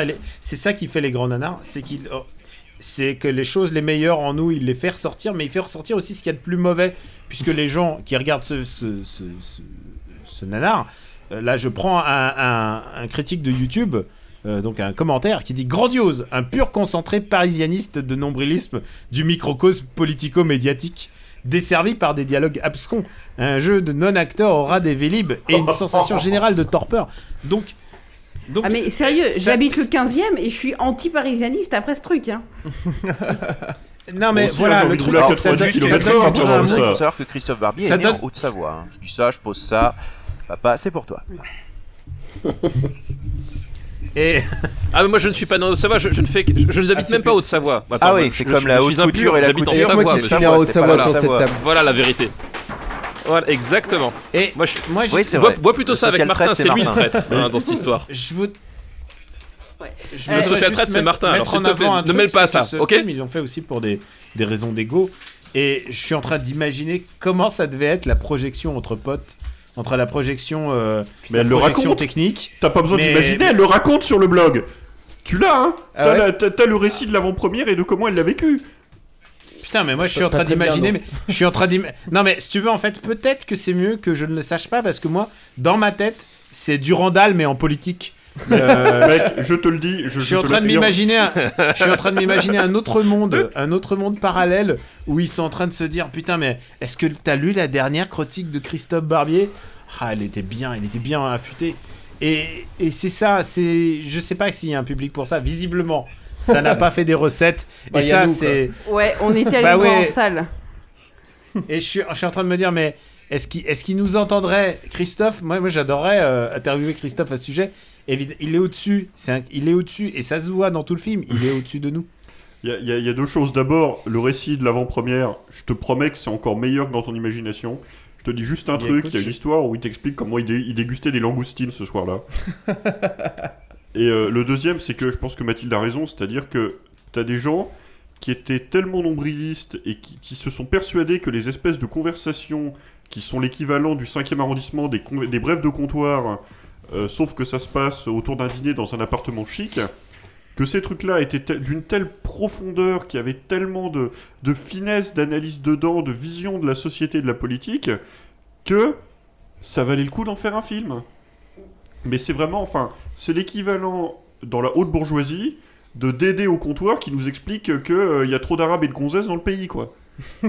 c'est ça. À ceci près que c'est quand même sauf des gens qui ont pesé politiquement sur la vie française. Parce que bon, il y a BHL derrière et toute sa joyeuse équipe. Mais mine de rien, ce sont des gens qui sont dans les journaux, qui ont l'oreille des gouvernants et qui, mine de rien, eh bien, ont leur petite, leur ronde serviette dans toutes les rédactions et bah, font entendre leur voix.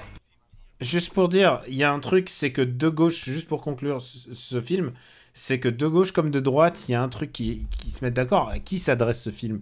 Ce film, c'est un film porno. C'est un film porno. pas pour nous, parce que nous, on n'est pas dans la sphère. Mais si vous vous appelez Jean-Jacques Bourdin, si vous vous appelez Alain Duhamel, si vous êtes Jean-Michel Apathy, ou je sais pas, Olivier Mazerolle, ou et même Éric Zemmour, bah pour vous, ce film, c'est votre kink.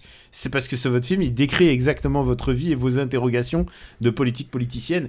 Et ils doivent se le mater comme un porn. Et du coup, le côté que ça soit un peu un web rip pas ouf, bah du coup, je me dis, ça ajouterait un petit côté sale, au fait. Ce film a un petit côté cracra que j'apprécie énormément. Voilà. Il est sur Paul Porn. Pour le coup, le rip, il a effectivement été retrouvé dans un film, dans un site de streaming de films d'auteurs allemands. Et ouais. C'est le seul endroit où quelqu'un, effectivement, à l'époque où la chronique a été publiée sur Nanarland, quelqu'un a eu l'idée que nous-mêmes on n'avait jamais eu d'aller chercher le film non pas par le mot doute, mais par son titre anglais Leftover, et l'a retrouvé sur ce site de streaming également. Putain, c'est beau quand même. Ouais. Donc on le ressorte. Grâce lui en soit rendue. Absolument. Ouais, on va se balancer quelques extraits. Ouais. Je pense qu'on va. Ah ouais, non, on va s'écouter les deux autres parce que. Yves Calvi demande. Comme une forme de résistance. Faut pas laisser dire et faire n'importe quoi. Pour que les gens puissent se fier à des relais sincères et honnêtes. Ah, parce que tu trouves honnête et sincère de parler politique avec un point de vue aussi clairement situé que le tien. Mais on a tous un point de vue. Même toi, mon pote. Tu peux pas afficher comme ça le visage candide de la plus parfaite objectivité, je te crois pas. Quand tu me regardes, tu trouves pas que je ressemble à un canton suisse ? Profil d'une neutralité absolue. Regard clair et franc, front qui n'est pas fuyant. Toi, t'es le roi de la dissimulation. Je suis professionnel, c'est tout. Et tu devrais l'être davantage. Et ne pas laisser transparaître lequel de tes petits camarades socialistes peut se flatter d'avoir tes faveurs. Oh là là, attends, on n'est pas aux États-Unis ici, c'est pas le pays de ton petit papa. Hein. Je t'interdis de parler. Il y a des vannes sur The West Wing aussi à un moment. C'est... Ah putain. Bah, allez, on s'envoie le dernier. On s'envoie le dernier, allez. Le dernier, c'est un de mes préférés en plus. C'est grandiose quand même. C'est Barbier qui fête l'anniversaire de sa femme. Bon, alors il a fallu que les filles s'en aillent pour que tu commences à jouer. Hein ? C'est quoi au juste ? Une partie de cache-cache ? Elle est pas belle, ma femme. Moi, je vais vous dire une chose. Franchement, elle est magnifique, ma femme. Demain, elle a 40 ans et elle est plus belle que jamais. Donc, faut expliquer. Bon anniversaire, là, mon cœur. C'est une imitation de Sarkozy par Christophe Barbier. Et à mes 68. Alors, j'ai envie de dire que quand on entend l'imitation de Sarkozy de Christophe Barbier, bah, franchement, les autres, Didier Gustin, il est tranquille, quoi. 68. Ta date de naissance, faites-toi cet être résolument, indéfectiblement, irrémédiablement de gauche. Ma femme n'est pas logique, elle est téléologique. Voilà. Bon, c'était bah... le sujet de la grecque de philo 2014, quoi. Il y a quelqu'un qui... Ces chroniques sont exactement comme ça. Hein. Mais oui, mais... Dites-vous quand même qu'il y a quelqu'un qui a ouvert un Word, qui a ouvert un traitement de texte, et qui a écrit un script, et qui s'est dit que une bonne punchline dans un film, c'était d'aller écrire « Ma femme n'est pas logique, elle est téléologique, point d'exclamation, elle est bonne, on la garde ». Je peux dire que c'est le genre de truc que je note, moi. Quand j'entends ça, je me dis « Jamais j'aurais de génie de me souvenir de ça ». Donc il faut que je les note, c'est pour ça que je l'ai sauvé. J'ai essayé de me souvenir de maximum de répliques et que je me refais de temps en temps ce film quand j'ai un coup de mou. Tu vois, petite fenêtre Windows et c'est parti, quoi. C'est genre... je te comprends tellement, Daniel. Je pense que je vais l'écouter demain en bossant, en fait. C'est le podcast Doute. Putain. Bon bah merci Daniel, excellent choix. Excellentissime choix. Putain, regardez-le, c'est trop bien, vraiment priceless, quoi. Ah ouais, je vous dis, enfin. Mais faut le regarder en groupe, hein. C'est comme The Room. Je pense que c'est vraiment. Ah, je pense que ça s'apprécie en groupe. Seul, vous risquez un truc. Enfin, ah, moi, je peux parler de ma première expérience avec ce film. C'est-à-dire que c'était dans une salle de cinéma, dans l'un des 3 cinémas de la région parisienne, qui l'a passé pendant une semaine. On était 3 nanardeurs et 2 autres personnes. Donc 3 nanardeurs morts de rire, et chez les 2 autres, t'en avais un qui était aussi venu pour se barrer, quoi. Et la dernière personne, sur la fin, la scène finale dont on n'a pas trop parlé, d'ailleurs, faudrait peut-être qu'on revienne dessus, elle a rigolé aussi à la fin. Non, je propose qu'on laisse la scène finale aux courageux qui regarderont YouTube, en sachant qu'à la fin, mais M. Night Shyamalan va te coucher, quoi. C'est la meilleure fin que vous ayez jamais. Donc ça sera la récompense, regardez Doute... Non, ne spoilez pas, regardez Doute, et sachez que jusqu'à la fin, ça monte crescendo et que voilà, vous ne serez pas déçus. Bon. Eh ben merci beaucoup. On va passer à la dernière partie de notre émission. On avait envie de vous demander, Stéphane et Daniel, quels sont vos nanars préférés ? Est-ce que vous les avez déjà tous couverts dans Super Ciné Battle ? Parce que vous avez couvert quand même un bon paquet de nanars. On essayait de les dénombrer tout à l'heure. Hein ? Pas du tout. Alors, d'abord, je vais vous dire un truc. C'est moi qui fais le programme de Super Ciné Battle. Ouais. Et je sais pour ma part que je n'ai pas couvert mes nanars préférés. Un de mes nanars préférés de tous les temps, moi, c'est... Invasion USA, qui est un autre film de propagande. Ouais. Et vous pouvez vous imaginer que pour un fils d'immigré russe, de voir 20 cums qui décident d'envahir les États-Unis avec des mitraillettes, ça m'a marqué à vie. Et je pense que faut vous dire un truc, c'est que j'ai aussi appris le russe en partie sur des disques d'enfants. Et les disques d'enfants, souvent, donc les vinyles, étaient souvent des trucs de propagande, en fait. Et j'avais des moments où je me réveillais le matin et je disais à mon père dis-moi, c'est normal, est-ce que c'est vrai que l'Union soviétique c'est le pays où les enfants sont heureux et où les adultes sont heureux de finir leur jour? Et mon père a failli lâcher son café et il disait non, mais où est-ce que t'as entendu ça maintenant, dis-moi. Donc j'ai été élevé dans le réflexe que la propagande, dès qu'on dit quelque chose de bien de quelque chose, c'est une forme de publicité. Et d'ailleurs, je suis un peu dans la détestation absolue de la publicité, en fait. J'aime pas qu'on me dise... j'aime pas la réclame, en fait. Et du coup, quand je vois de la propagande, elle me fait instinctivement rire. Et c'est pour ça que Invasion USA est un de mes films préférés de tous les temps. Mais je sais que c'est un peu décrié, mais par exemple Octobre Rouge aussi, gros film de propagande qui me fait hurler de rire. Ah oui. Avec un détail supplémentaire, c'est que personne ne parle russe en fait dans le film. C'est comme si c'est comme si c'est d'un niveau ching chong bol de riz pour un russe en fait. Donc ça ajoute une quand on a l'inexactitude linguistique en plus ça ajoute un degré comique et c'est le point commun entre Invasion USA et Octobre Rouge où il y a pas. Alors, petite auto-promo au passage, il faut savoir que Invasion USA a été finement chroniqué dans le premier épisode de ce podcast consacré à l'ami Chuck Norris. Oui. Voilà, oui. C'était mon premier choix et comme il a été chroniqué, j'ai fait ouais. Ah bah non. Ah. Du coup, oui. Le doute s'imposait. Ouais. Et du coup, moi j'ai eu un flash en fait l'autre jour quand on a parlé, si je me disais ce qu'il faudrait, c'est faire Doute de Jodorowsky.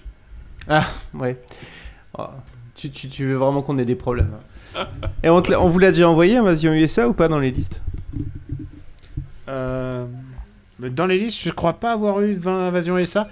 On a des listes nanars, notamment François Co, ici présent, qui m'a envoyé une liste très très nanardeuse. Et dans le dernier épisode, on a eu quand même une baston Angela versus Catwoman. Ouais. Et je peux dire que ça se battait pour le bas. Le truc, c'est que on aime les nanars et en fait, je pense qu'un nanar ne peut pas avoir la dernière place chez nous. Un nanar, on l'apprécie à sa juste valeur. Chez nous, Street Fighter est complètement surclassé par rapport à sa qualité. Ouais. Mais Street Fighter est un film génial qui me fait hurler de rire et que j'adore pour plein de raisons différentes. Alors que il faut vraiment être une vraie daube pour être dans le bas de classement. Ouais. Et les vraies daubes, c'est pour nous, c'est Astérix, c'est aux Jeux Olympiques. C'est la ligne verte, c'est Catwoman, c'est la ligne verte. Bon, je crois qu'on a compris un pattern là. C'est vrai que vous avez mis Whitefire et Samurai Cop assez haut d'ailleurs. Ça m'avait fait plaisir. Ah mais bien sûr, non, mais attends, pour le coup, Whitefire, tu parlais de nanar préféré. Moi, c'est pas forcément mon nanar préféré, mais c'est un nanar totem en fait. Whitefire, qui sera, je crois, à la programmation de la troisième nuit. Absolument. Nanarland. Ah là, qu'est-ce que j'aimerais y être. Voilà. Le 22 septembre. Voilà. Prochain, non, mais pour moi, j'ai un rapport très particulier avec ce film, c'est que justement, en fait, c'est à l'époque de début du net et à l'époque où à l'époque de Nanarland, de début Nanarland, c'était un des premiers films chroniqués qui m'avait vraiment marqué en fait.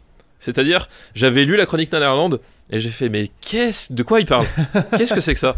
Et je me suis dit c'était vraiment, j'étais devant une espèce d'interrogation existentielle, voilà, comme Dominique Christophe Barbier qui voit François Hollande au second tour de la présidentielle, pareil, tu vois, tu me vois pareil, et j'étais là, je fais de quoi il cause, et donc je suis parti en quête de Whitefire consciemment, parce que toute une période les nanars, enfin je sais pas vous, mais genre tu les prenais au vidéoclub, tu les prenais à la télé quand ça passait sur RTL 9 ou autre, et tu tombais dessus par là, j'étais vraiment en quête, tu vois, je voulais des réponses.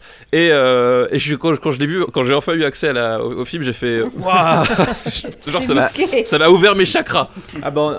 J'ai fait mais comment, mais pourquoi, qu'est-ce qui se passe, voilà, et puis ça a déclenché tout un tourbillon de sensations que je n'avais encore jamais ressenti. Vous aviez aussi chroniqué, c'était Piège mortel à Hawaï, qui est aussi un autre nanar de compétition. Et surtout que je l'ai.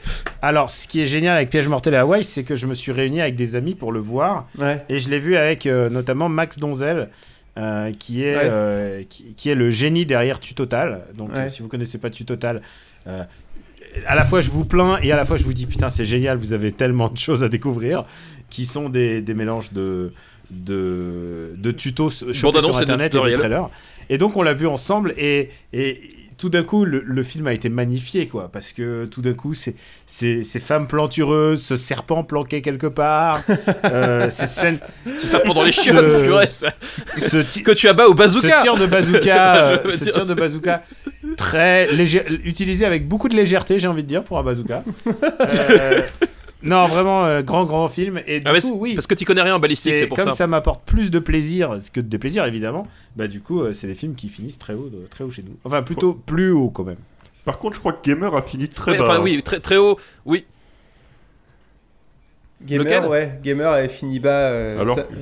Ah, ça ouais, mais bon. Après, il y a... Je crois qu'on a, en fait, on a tous nos limites personnelles, en fait. Hein, il y a toujours. C'est ça aussi la beauté de l'art, c'est qu'à bout d'un moment, il y a des trucs. Vas-y.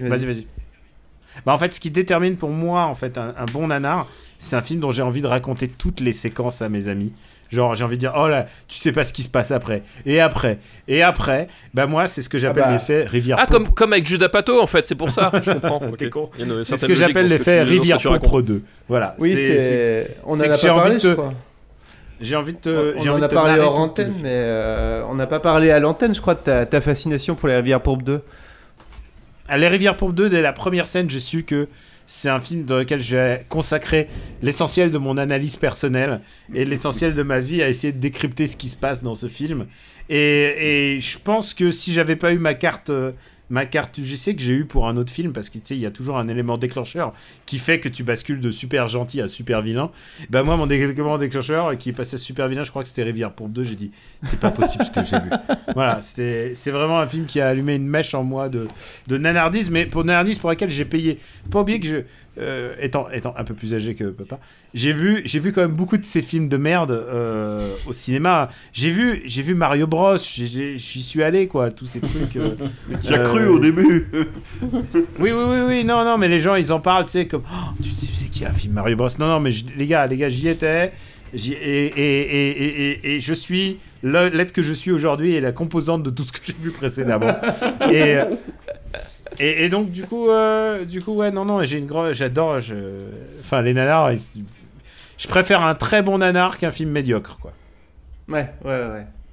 Ça c'est pas nous qui allons te contredire, ça, non, c'est sûr. Non. Et puis je précise aussi pour faire mon faillot comme papa, j'étais un lecteur depuis très très très très longtemps, depuis presque les débuts du site, et j'adorais vos chroniques, j'adore la légèreté et on l'a souvent cité dans Super Ciné Battle.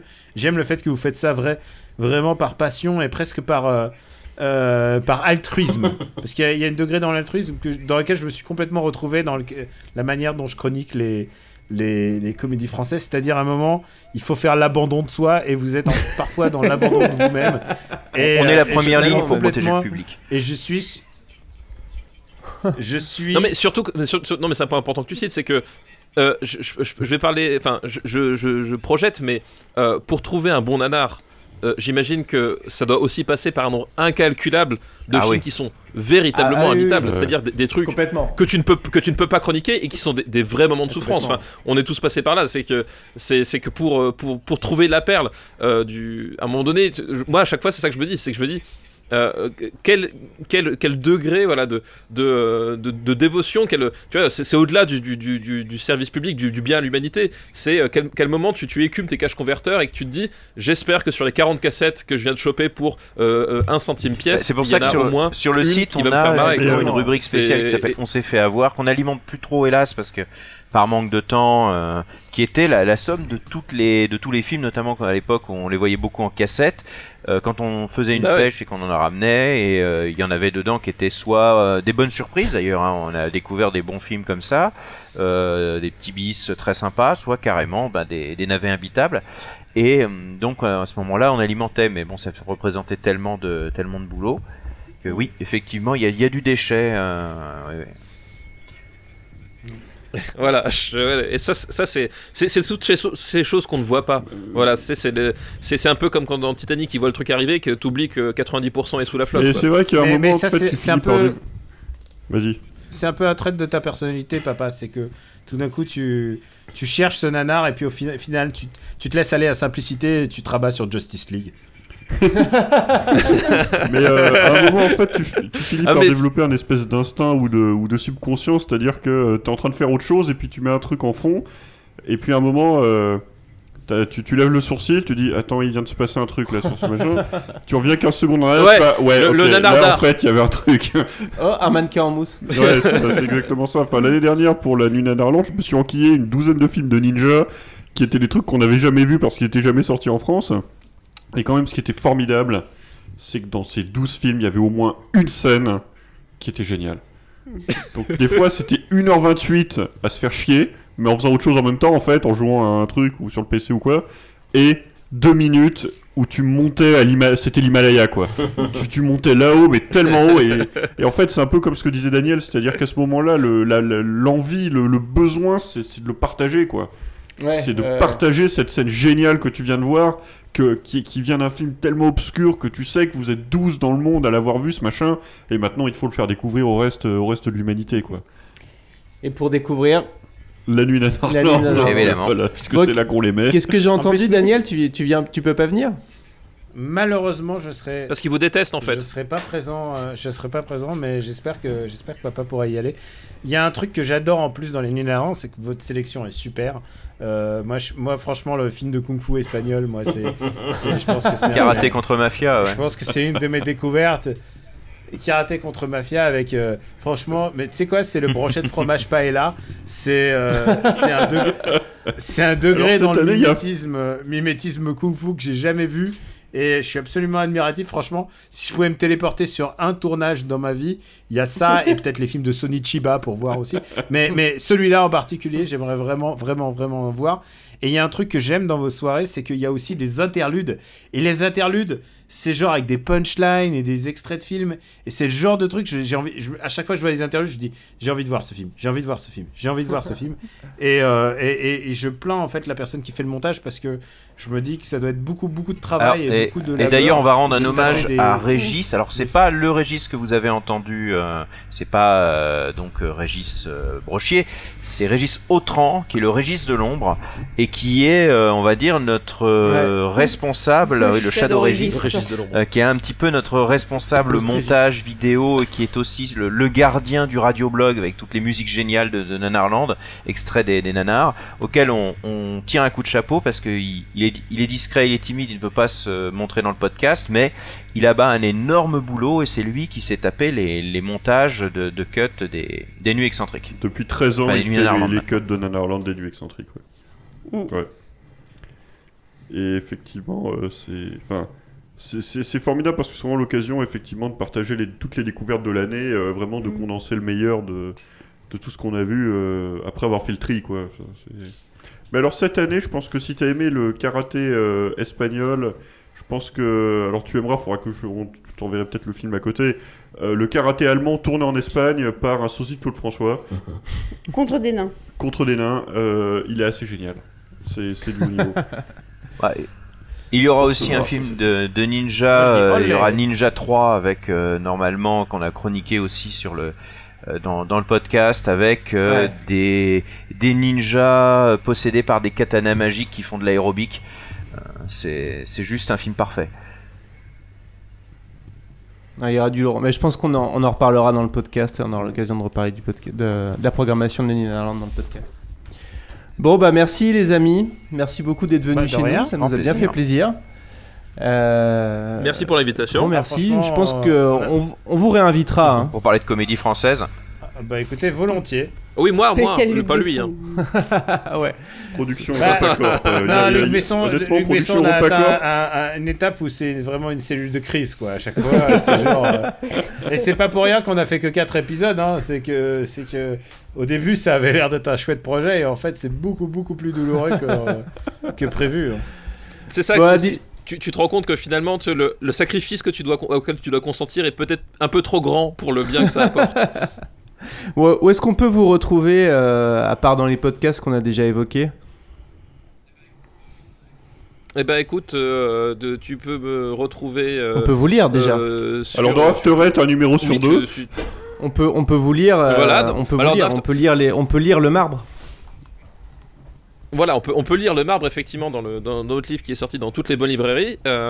Effectivement, dans After Eight, les meilleurs épisodes, bah, cherchez pas, c'est ceux où je suis. Voilà. Aussi, chez les camarades de Gamecult, on écrit tous les deux. D'ailleurs, pour les curieux, là, je vais partir voir les saucisses fromage en Allemagne pour la Gamescom. Ça va encore être assez épique, j'imagine. Voilà, puis Parle à mon Luc, dont on a déjà parlé. Et c'est déjà pas mal. Et pour ma part, moi c'est @camuirobotics sur Twitter, et puis bah j'ai coécrit le même bouquin que papa, donc Super Ciné Battle, le film. Vous pouvez me retrouver sur les podcasts After Eight, Super Ciné Battle et Parle à mon Luc, ainsi que sur le podcast MDR qui a pris des vacances en ce moment, mais ça m'empêche pas de me farcir des comédies. Là, il faut que j'aille voir la comédie avec Béranger Krief qui devient un prof. Il paraît que c'est horrible. Alors celle-là, je suis prête à lui. L'école est finie. Ouais, alors... Elle me tentait au départ, de review en review, je suis en train de... Ah, la bande-annonce fait pleurer. Alors, j'ai une amie mais il va qui falloir que je me la fasse. Elle m'a dit c'est Dédé la brocante, mais non, mais c'est le plus beau métier du monde, mais tu vas encore apporter petits blancs en province en fait. Bah écoute, on va aller le voir avec papa parce que ça le concerne vu qu'il est prof des écoles. Oui, je veux dire parce que toi tu vas encore avoir ton point de vue, distant de ton quartier cossu parisien. Tu ne sauras pas déceler finalement la vraie réalité qui se cache sans doute derrière ce très grand film dont j'ai vu la bande-annonce et que j'ai coupé au bout de 23 secondes. Mais alors, voilà, je pense qu'effectivement il y a un sacrifice commun à faire là-dessus. Récemment, j'ai vu Christophe, si vous voulez. Christophe avec Michael Youn et c'était vraiment vraiment pas drôle et c'est le niveau où c'est vraiment pas drôle mais c'est pas un nanar, c'est vraiment juste un film de merde et le problème c'est qu'il y a beaucoup de comédies comme ça quoi qui sont vraiment genre basées sur du Zef. Voilà donc vous pouvez me retrouver donc dans les salles où je regarde des films absolument où t'es tout seul. Voilà. Il y a aussi Gagin Dash non? Ah oui, c'est vrai que je participe au podcast qui s'appelle Gaijin Dash avec mes camarades de Gamecult qui sont Pouyo et Greg. On fait ça une fois par mois et c'est un des podcasts dédiés à la culture japonaise, à la culture du Japon. Normalement, il y a le Tokyo Game Show qui arrive en septembre au moment de votre soirée. Ah merde. Et le mec, il préfère partir au Japon. Il y va tous les ans plutôt que d'aller vous voir quoi. Sérieux. Et si ça c'est pas un traître, je sais pas ce que c'est quoi. Sérieux. Vous voyez ce que je vis tous les jours. Faut encourager la Croatie, c'est ça.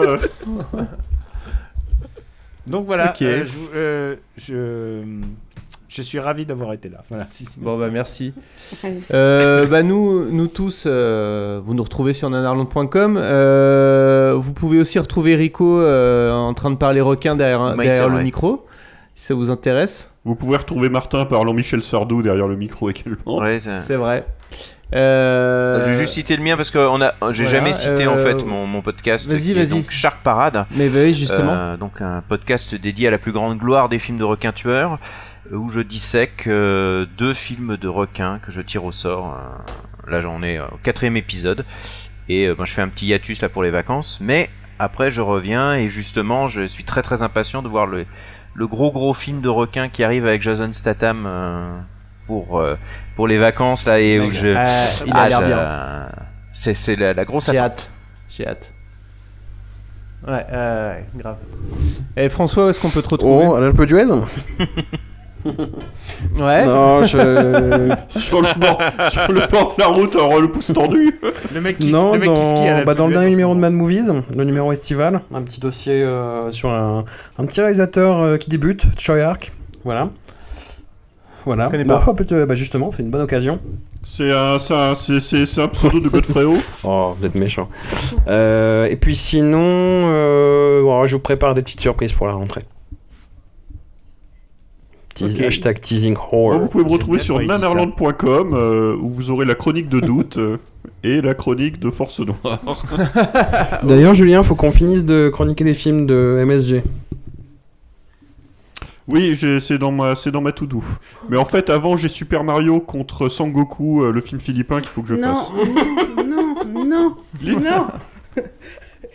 1,5 sur 5, ça. On s'est fait yesh comme pas possible. Non, c'est parce que vous aimez pas, vous avez pas compris à quoi servait Dracula dans l'histoire. Et on s'était tapé les schtroumpfs grecs avant. on parlait ciné-gure. Cette conversation n'a aucun sens. Non mais toi qui aimes la culture japonaise et les jeux vidéo, faudra que je te montre Super Mario contre Sangoku. Refuse. C'est un film philippin de 1995. Transfert dans la minute. Merci. Avec des nains déguisés en Koopa, c'est assez génial. Stop. Ah bon, moi je trouve que c'est assez génial. Tout le reste de Nanarland trouve que c'était chiant. Bon, Super Mario contre Sangoku sera donc le mot de la fin de cette belle rencontre. Bon bah allez, merci tout le monde et puis à très bientôt. À très vite. À bientôt. Ciao. Salut.